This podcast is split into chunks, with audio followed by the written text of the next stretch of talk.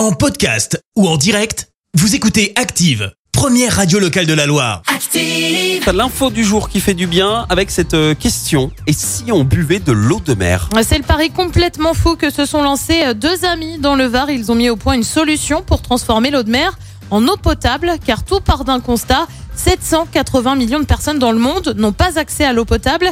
Ça représente 20% de la population mondiale. C'est énorme. Résultat, ils ont créé un dispositif. Son nom, c'était qui, grâce à l'énergie solaire, permet de reproduire le cycle de l'eau. Réalisation, l'eau impropre s'évapore, les résidus solides restent dans la roi avant de descendre dans les réservoirs. Résultat, l'eau qui en ressort est potable. Le dôme permet d'avoir 10 à 20 litres d'eau potable par jour. Il permet de combler les besoins. Merci. Vous avez écouté Active Radio, la première radio locale de la Loire. Active.